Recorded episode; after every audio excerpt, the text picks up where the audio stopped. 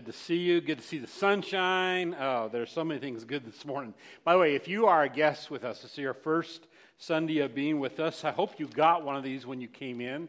If you didn't, then uh, see me. I'll be out uh, at the end of the service and, and, grab me and see. I'd like to get one of those bags because I'd like to ha- like you to have one. One of the things I'll tell you, there's a number of things in there, but one of the things that really is important to us uh, that you leave behind, the rest you can take with you, is uh, this card. It's called a connection card. And uh, if you'll fill out your information on there, we, uh, we would really appreciate it.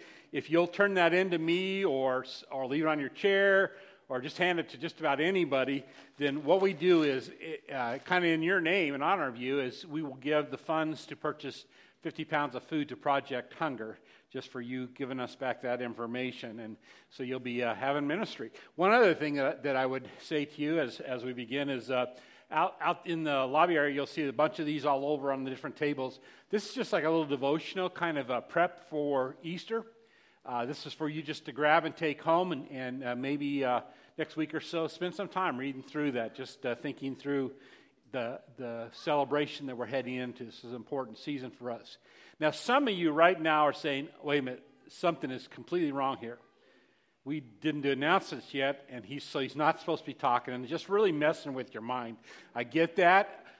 The ones I'm really worried about are the ones that they're having noticed, so it's like, I didn't notice anything different, you know. But anyway, so uh, just so you know, we are switching it up. You, we will get to some announcements at the end this morning, but uh, we just kind of want to switch it up. So let's, ask about a word of prayer and we'll dig into the word together. Father, thank you for your love for us, for stepping into our world, and uh, for being willing to take on humanity for, the, for humanity's sake, for taking on yourself uh, our, our sins, the things that have separated us from uh, God and, and you paying the penalty so that we could be given the gift of forgiveness. Thank you for this very special season when we especially focus on that. And uh, Lord, I pray for this time this morning as we, as we complete this discussion we've been having uh, regarding this letter that Paul wrote to the church in Corinth. As we walk through the things that he felt were important for them to know so that they would be a healthy church uh, which makes, means they're important for us to know too. And so as we draw this to a conclusion this morning, Lord, just I pray that you'll, you'll, for in each of our hearts, speak to us, help us to identify in the words that we're looking at what it is that we each one need to hear, and more than that, what we need to apply to our lives. And I just pray these things in your Son's name. Amen. So uh, we have been working our way through 1 Corinthians, and just uh, again, for, for you who like things to go se- uh, sequentially, I'm going to mess you up again because last week we looked at chapter 13, which is uh, 13 where the chapter where Paul writes. And remember, the chapters were something that we did later, and as we translate Scripture, Paul wrote this as a letter. It was a letter to the Christians in Corinth, and so it was laid out just like a letter.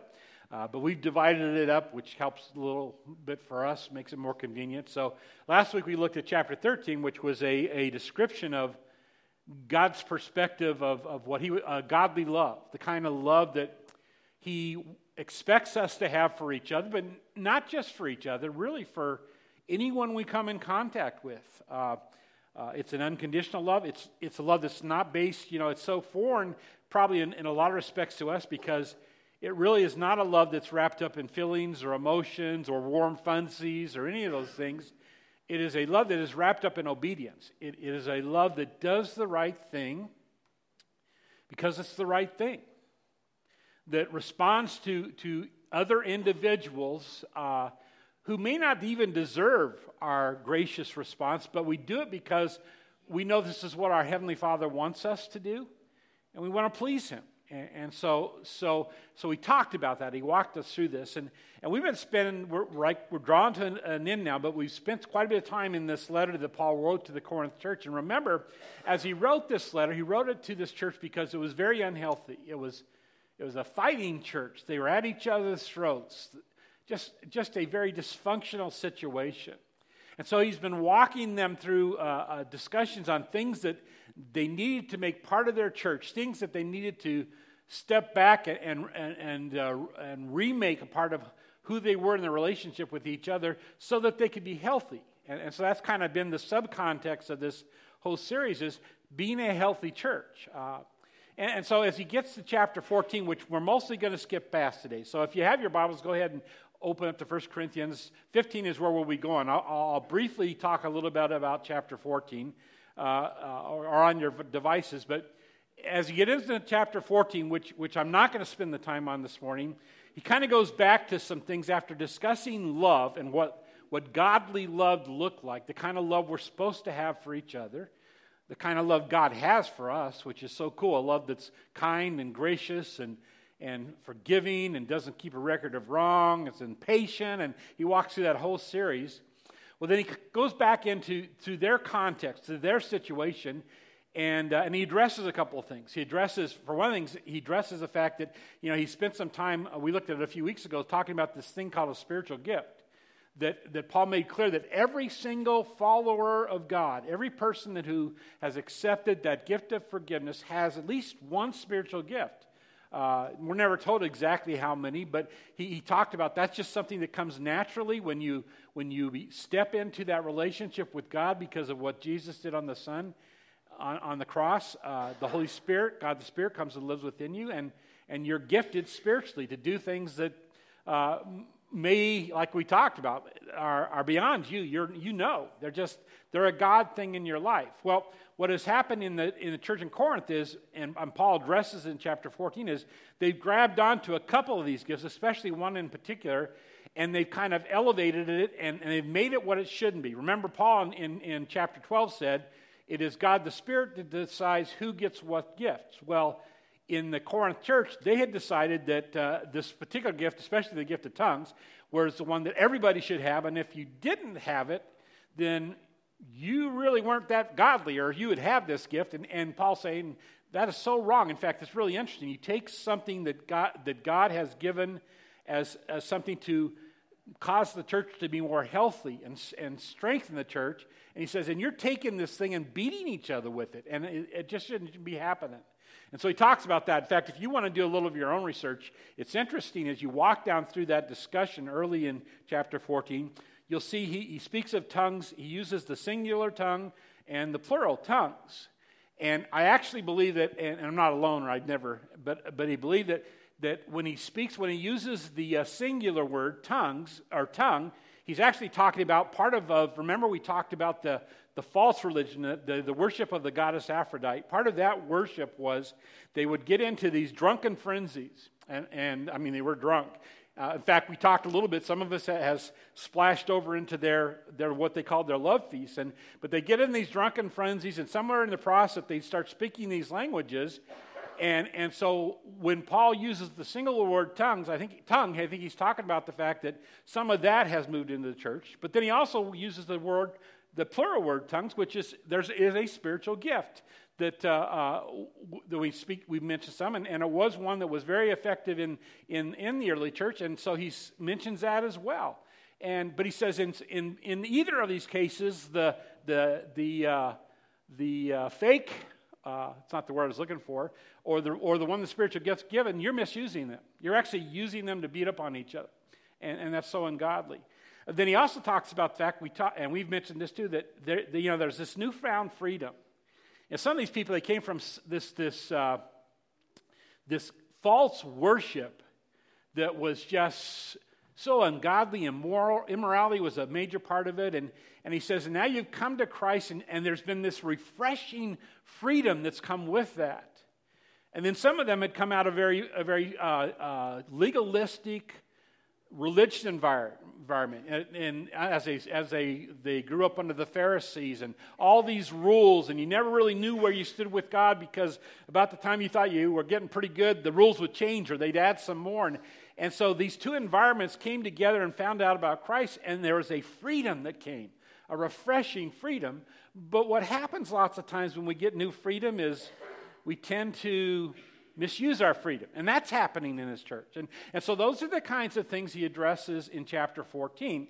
Uh, but one thing I want to, it's interesting, uh, he, he addresses these things for two reasons. Number one is how, how the believers in, in that church handled themselves concerning these kind of things. He says they're part of what determines their health as a church.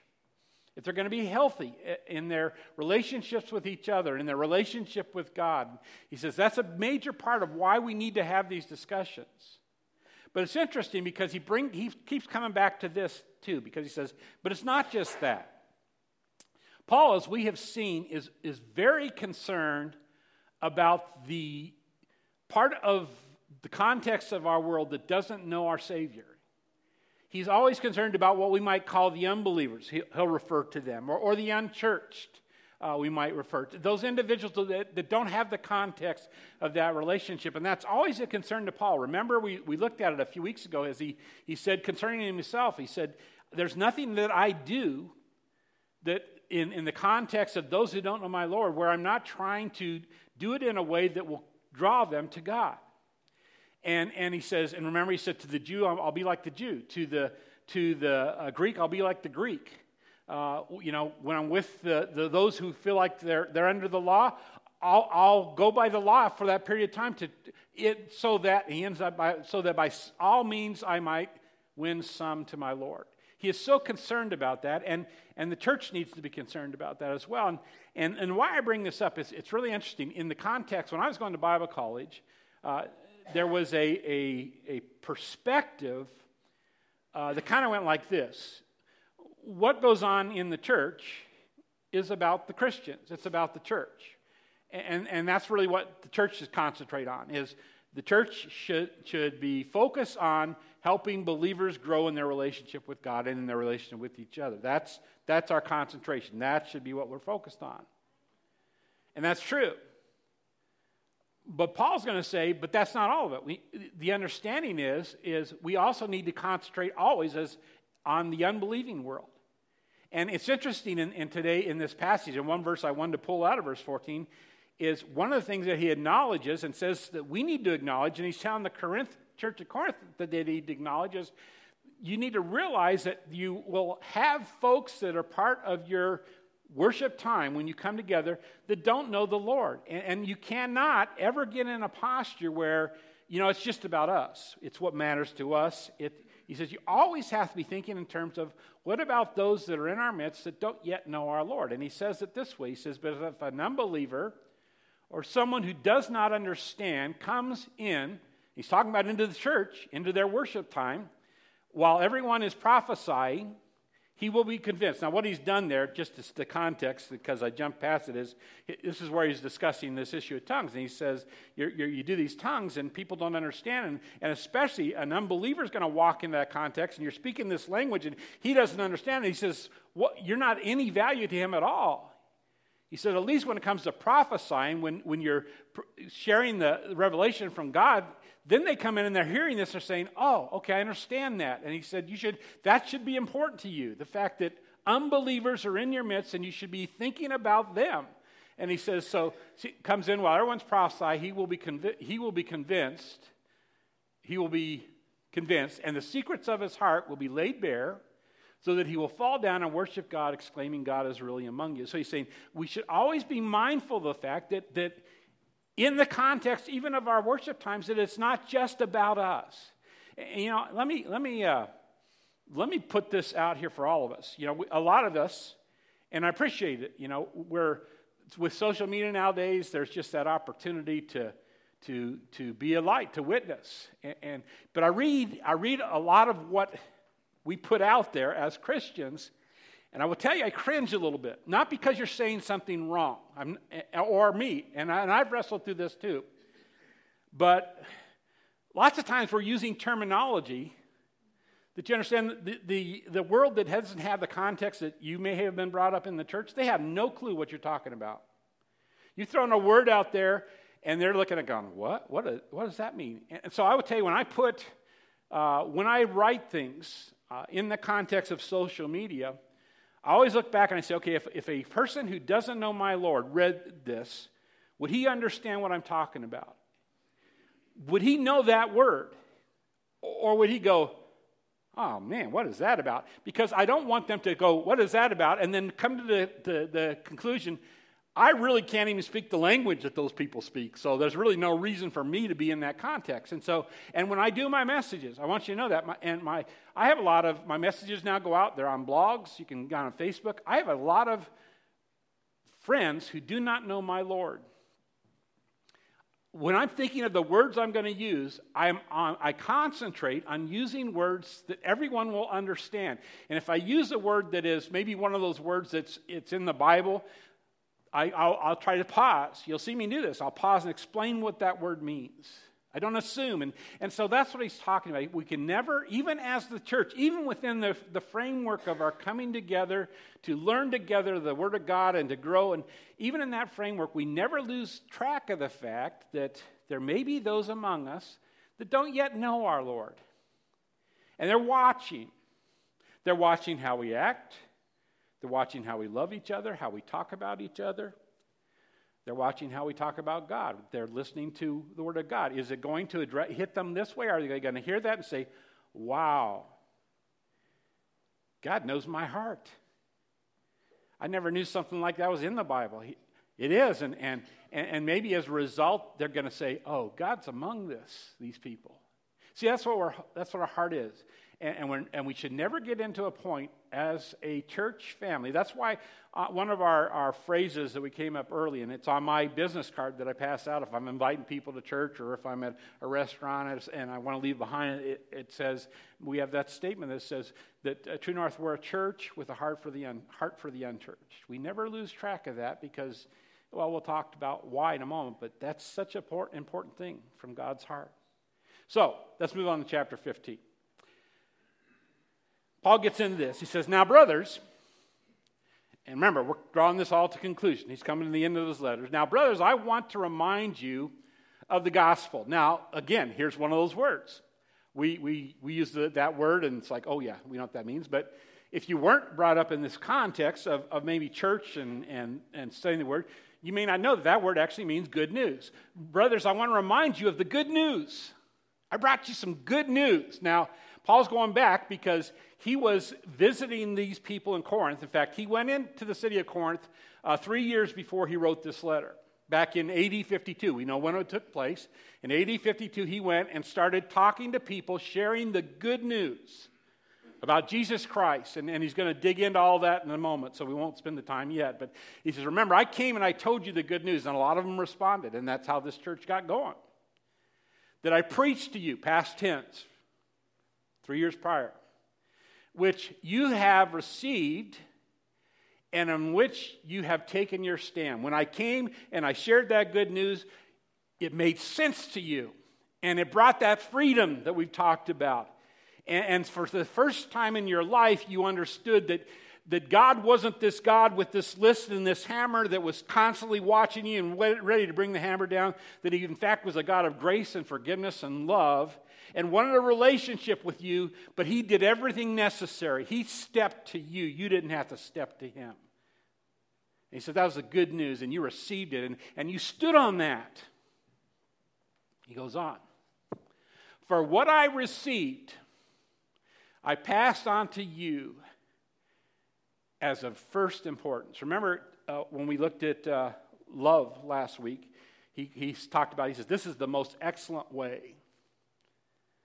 He's grab onto this because this is the most excellent way. This is, he says, this is the way I want my children to live life by this excellent way called love. But when he gets to today's subject, he says, but this is of first importance. Nothing is more important than what we're about to talk to. This is, you know, I, I, uh, I was involved a while back counseling a wife, and she isn't a part of our church body, and just one of those walk-in situations. And, and she's saying she's in conflict with her husband, and she said his problem was, she says he gets, he's frustrated. He tells me that he thinks that the children are first and I'm second. And, and, uh, and she said, and the reality is the children are first. And I said, whoa, whoa, whoa hold it, hold it. Let's take a step back. I says, number one, I don't think we should ever talk in this context of family relationships as first and second. They're all priorities. They're just, you know, the reality is we, you know, they all get our attention. And when we start numbering them, we start saying, well, you're second in importance. And I said, you can't do that in this kind of realm. But Paul says when it comes to this issue, this is of first importance. What is it? Well, what? here's what it is that Christ died for our sins according to the scripture. Scripture prophesied. Way back in the Old Testament, when they would take that lamb in the, in, the, in the Jewish religion and they would sacrifice that lamb, it would remind them that blood was going to have to be shed, that something, that when sin happens, death is the penalty of sin. And Christ became the lamb that suffered on our behalf. He gave his life. Christ died for our sins, according to the scriptures. And then he was buried. Now, you know, sometimes we will say, I would, you know, Christianity, when did Christianity begin? Christianity, by the way, means Christ follower. When did Christianity begin? some will say, well, Christ came onto the earth when he first started walking the earth. Well, no, that's not when it began. Or we'll say, when he died on the cross. No, you know, in reality, when Christ died on the cross and was buried, there were no believers.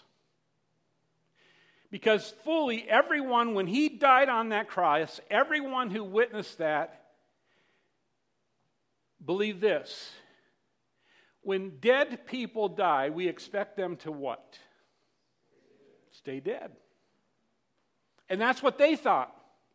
Remember those ladies that came that first Easter morning we're going to celebrate in a few weeks and, and, they, and they came to the grave? They weren't going to the grave thinking, all right, we're going to get to visit with him. We've been waiting these three days, it's time. No, they were bringing spices because they knew men had, had done the burial thing and they thought those men always get it wrong.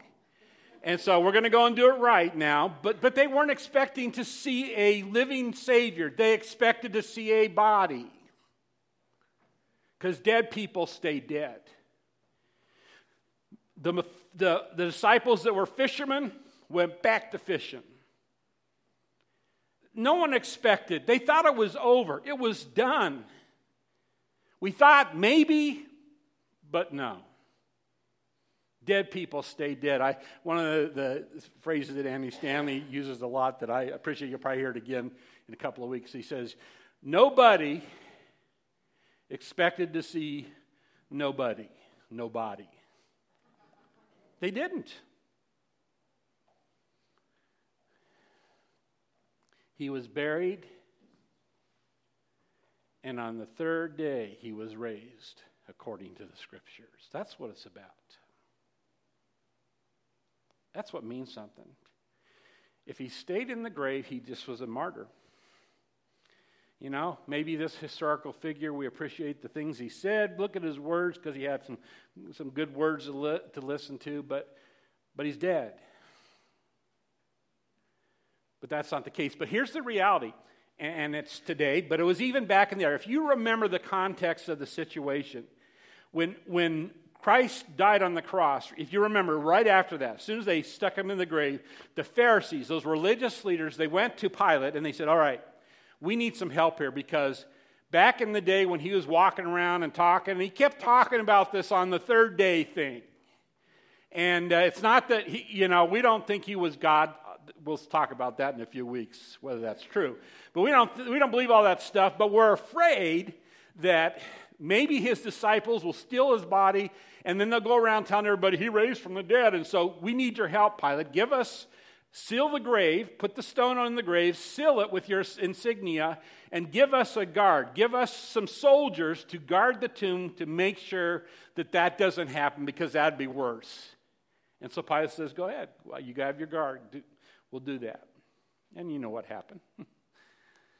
like, like that's going to keep God from raising from the dead. And, and, and so, but, so, but if you remember, even though that didn't work, remember when, when Jesus rose from the dead, the stone got rolled a bit way, the, the ladies got there thinking they're going to have to find somebody to roll the stone for them, and it's already back. And they go in and they find there's an empty grave. Not what they expected at all, but they found there was an empty grave. But you remember those soldiers who, who were frightened by the whole scene. They, they ran not to Pilate because that would have been death for them. To fail in their responsibility meant that they would be put to death, and they had failed. The, the, the body was gone. They had failed. And so they ran to the Pharisees and they said, You got to help us out here because the body's gone. And uh, Pilate finds out we're, we're dead, we're done for. And so they said, Okay, we'll make a deal with you, if you remember. This is loose translation. Here's the deal we're going to give you some money if you spread the rumor that the, some disciples came and overpowered you and stole the body. And we'll take care of Pilate for you. And that's exactly what took place. So, so already in that day, already there were people saying, he didn't really raise from the dead. That's just a story. Don't believe it. And Paul knows that, and so he's addressing that. He says he, he was buried and he raised on the third day according to the scriptures, but he says, let's talk about that. And he appeared to Peter. Now, Paul's going to walk into some eyewitnesses to the resurrected Jesus Christ.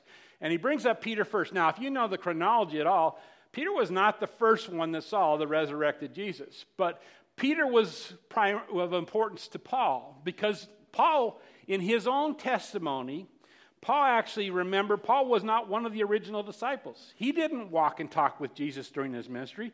He wasn't a follower. And after Jesus died, he, he opposed those Christians. In fact, for five years, he did everything he could to go out and gather Christians and, and displace them from their homes. He, he helped murder a number of them. He was going to stamp out this thing called Christianity. And, and he had the power of the church of that time, the Pharisees, to do it. He had the authority. And so he went all over the world. And you know, that's for five years. a lot of us don't realize that. We're thinking, well, it's probably a few months. And, you know, then Paul gets converted. He comes to, to Christ. And, and uh, no, five years. And in that context, let me put in context for us the, the World War II lasted six years. So you can imagine, and obviously World War II was in a bigger context, but you can imagine for five years, people who were followers of Christ lived in fear of this man because he was out to get them. And whatever, way, whatever it took, and he had the authority to do so. And so then, five years after the crucifixion of Christ, Paul has that conversation with the risen Jesus on the road to Damascus. And then he tells, and he writes to the Galatian church that he said, after three years after that took place, he said, then after three years, I went up to Jerusalem. And he sought out Peter. He, now, I asked myself the question, why Peter? Because he's going to tell us that he didn't see any of the other disciples, but he sought out Peter. And I thought, why Peter? Well, here's my, my reasoning. I don't know if it's the reason, but, you know, who might have a little inkling of an understanding of what it feels like to be the betrayer, to be the person that stands in opposition to his Savior. I think he sought out Peter because Peter's the one who said three times, I don't know this guy. Never knew him, never was his follower. You got, got it all wrong. Even a little girl. Couldn't even stand up to a little girl and say, Yeah, he's, he's my, I was a follower. No, I, I don't know anything about him. And so I, in my own mind, I'm thinking, Paul is looking for somebody that might identify. I mean, he was five years of walking down this path that was in opposition to Christ, but, but maybe Peter would understand a little bit of that. And, and then it's interesting to me because he says, I, I got to get acquainted with Peter. Uh, I stayed with him for 15 days. 15 days. And, and then I saw none of the other apostles, only James, the Lord's brother. And I'm thinking, here's just again, this is me. I can see Peter and Paul, and they're talking, and Peter's talking, and Paul, Peter's uh, uh, sharing his, his own restoration at, at when Jesus came to him after, the, after he had risen from the dead and, and, and walked through that Peter, do you love me thing? And, and, and restored Peter, said, Peter, feed my sheep. I'm going to use you in a mighty way. And, and so he's sharing all this with Paul and, and sharing how the, this is how Jesus is. He is, the, he is the, the, the Jesus who gives second chances and who's always ready when we come back. And then I can see Peter going, wait a minute, you know what? You, you know who you need to meet? You need to meet James. Because James wasn't just, in fact, James was Jesus' brother. He grew up in the same house. He didn't believe in Jesus.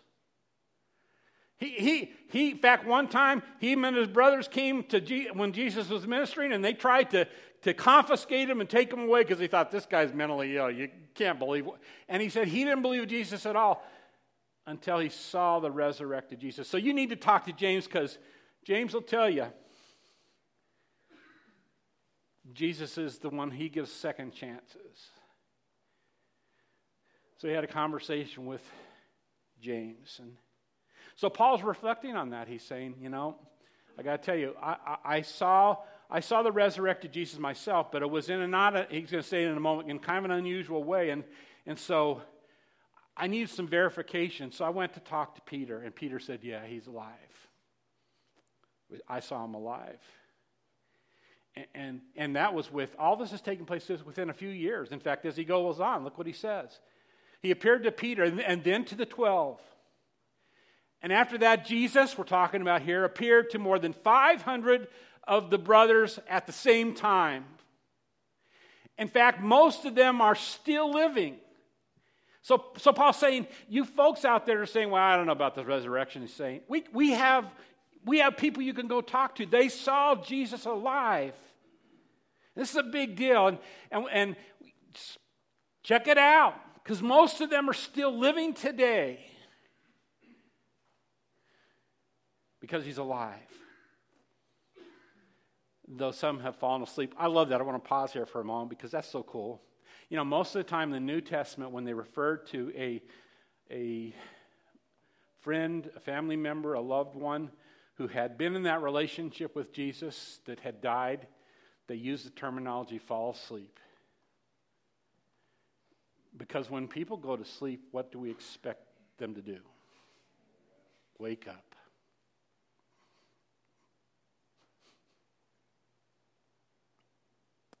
When you have that relationship.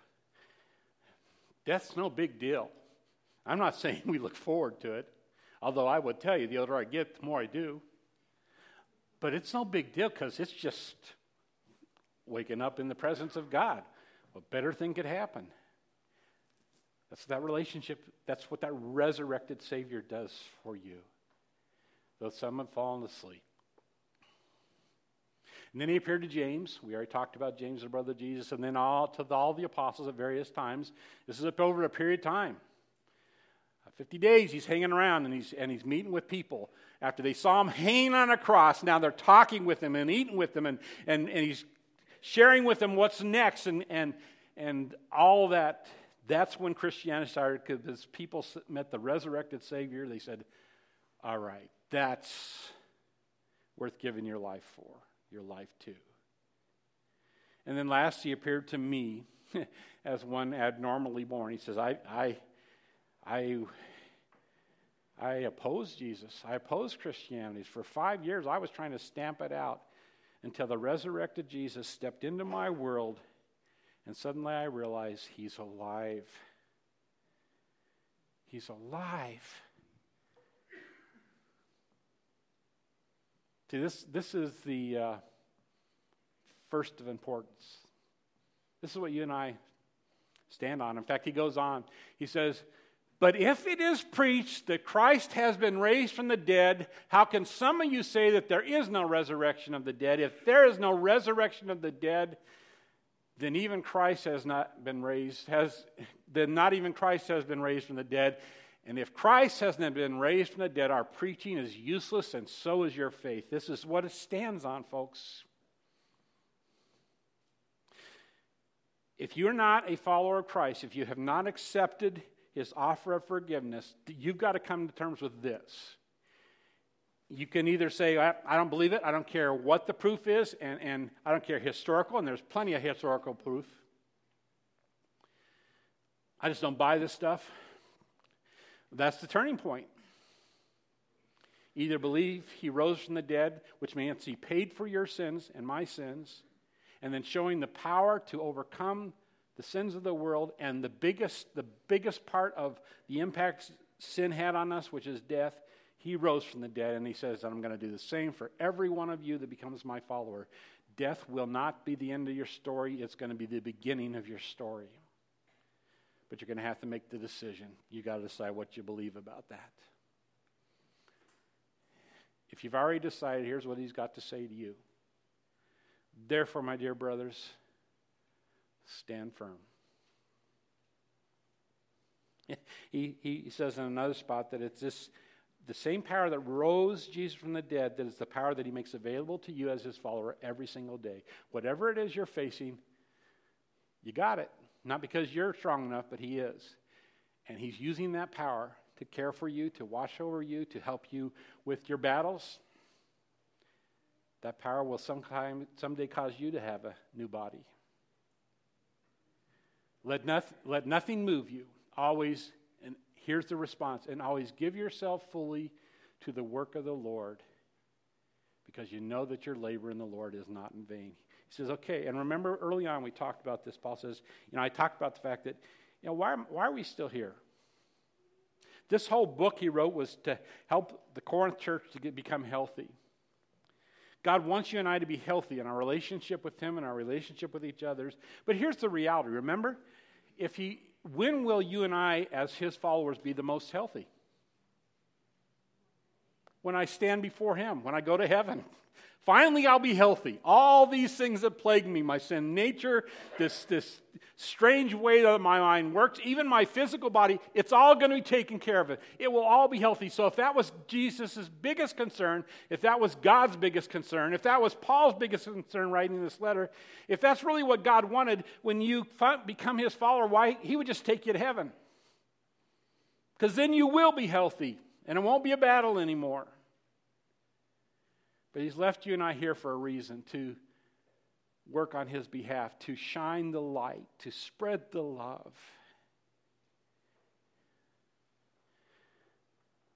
To tell others that you serve a risen Savior. And the power that rose from, from the dead is available to them if they'll just accept his gift, this offer of this restored relationship that, that he wants to have them share that He wants them in His family. And, and so we're here for that reason. We want to be healthy as a church, but why? So we can reach out to the world, so that our labor, in fact, our labor for the Lord is never in vain.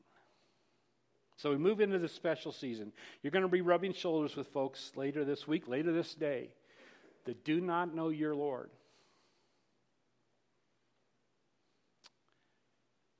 Give yourself fully to the work of the Lord. Remember, you're here to represent Him. Make sure you're doing it well. Make sure I want to make sure I'm doing it well because I want people to know my God and to love Him. Father, thank you for this reminder of why we're here.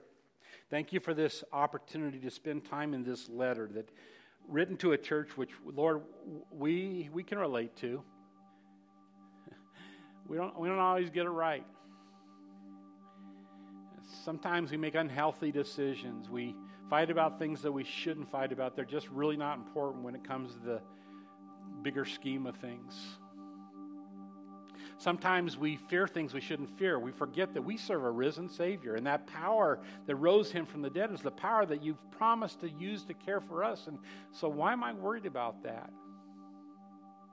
Lord, there might be folks here that man, they, need, they would need to have a conversation with Paul because they've convinced themselves that the things that they've done in their life are so opposed to you that there's no hope for them. And, and Paul would say, yeah, you, you have no clue.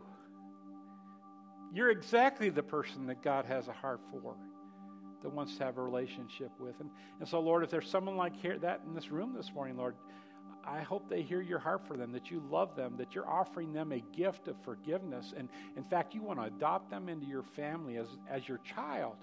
You want to spend forever with them. That's why your son came. And for us that are in that relationship, don't ever let us forget. You've left us here for a reason. So, whether it's working our job or talking to the person waiting us at, at us on us at the restaurant or that's in the cash register, whatever, wherever we are, whatever situation we find ourselves in, anyone we come in contact with, you've set that up as a divine appointment so that we can point the way to you, Lord, and don't let us forget that. Thank you for this letter and the impact it's had on us. Thank you for your love for us. We pray these things in your Son's name.